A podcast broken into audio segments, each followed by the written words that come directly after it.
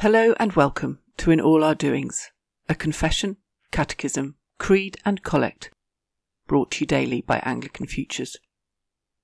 We begin with confession. Almighty and most merciful Father, we have erred and strayed from your ways like lost sheep. We have followed too much the devices and desires of our own hearts. We have offended against your holy laws. We have left undone those things which we ought to have done and we have done those things which we ought not to have done. And apart from your grace, there is no health in us. O Lord, have mercy upon us. Spare all those who confess their faults. Restore all those who are penitent, according to your promises, declared to all people, in Christ Jesus our Lord. And grant, O most merciful Father, for his sake, that we may now live a godly, righteous, and sober life to the glory of your holy name. Amen. Hear the word of God to all who truly turn to him. The saying is trustworthy and deserving of full acceptance that Christ Jesus came into the world to save sinners.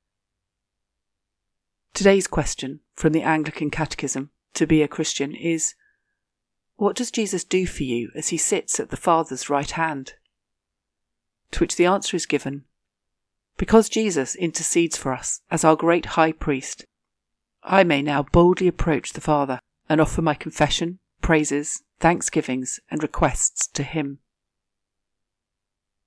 Therefore, today's Bible reading comes from Hebrews chapter 7, beginning at verse 23.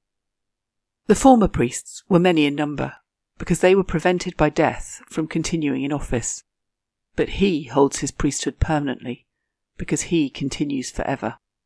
Consequently, he is able to save to the uttermost those who draw near to God through him, since he always lives to make intercession for them.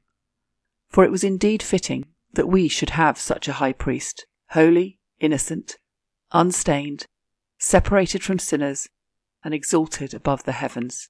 He has no need, like those high priests, to offer sacrifices daily, first for his own sins, and then for those of the people since he did this once for all when he offered up himself.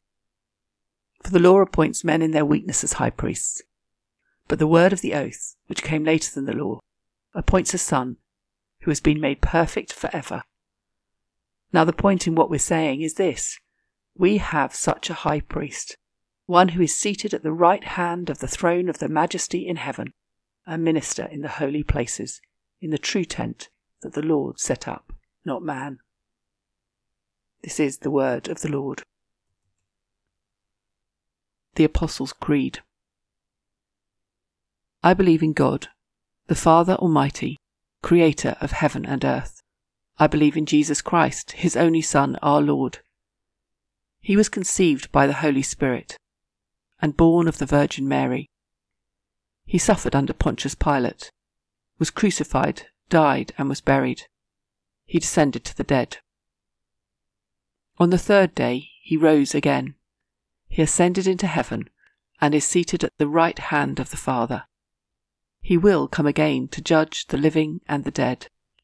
I believe in the Holy Spirit, the Holy Catholic Church, the communion of saints, the forgiveness of sins, the resurrection of the body, and the life everlasting.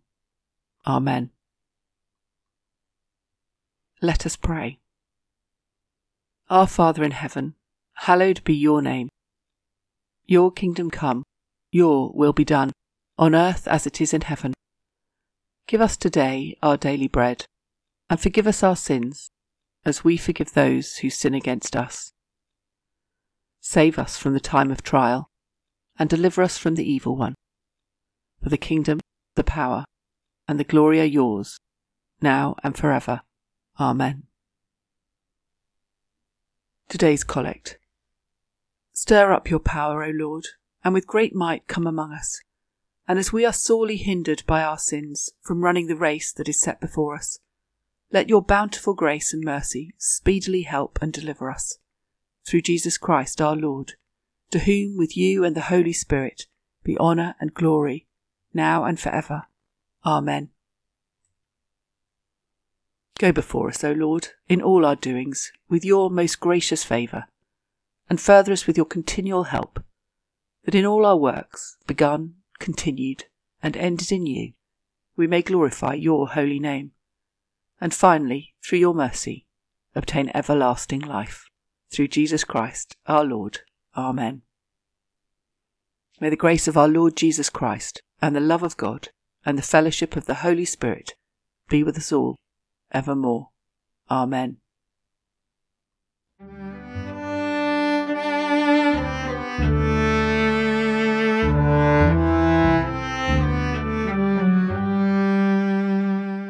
If you have found this episode of In All Our Doings helpful, why not like it, share it with friends and family, or subscribe to the podcast?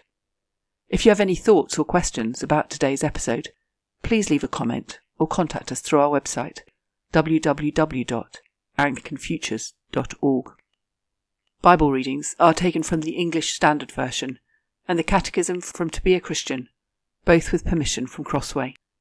The liturgy comes from the ACNA Book of Common Prayer 2019.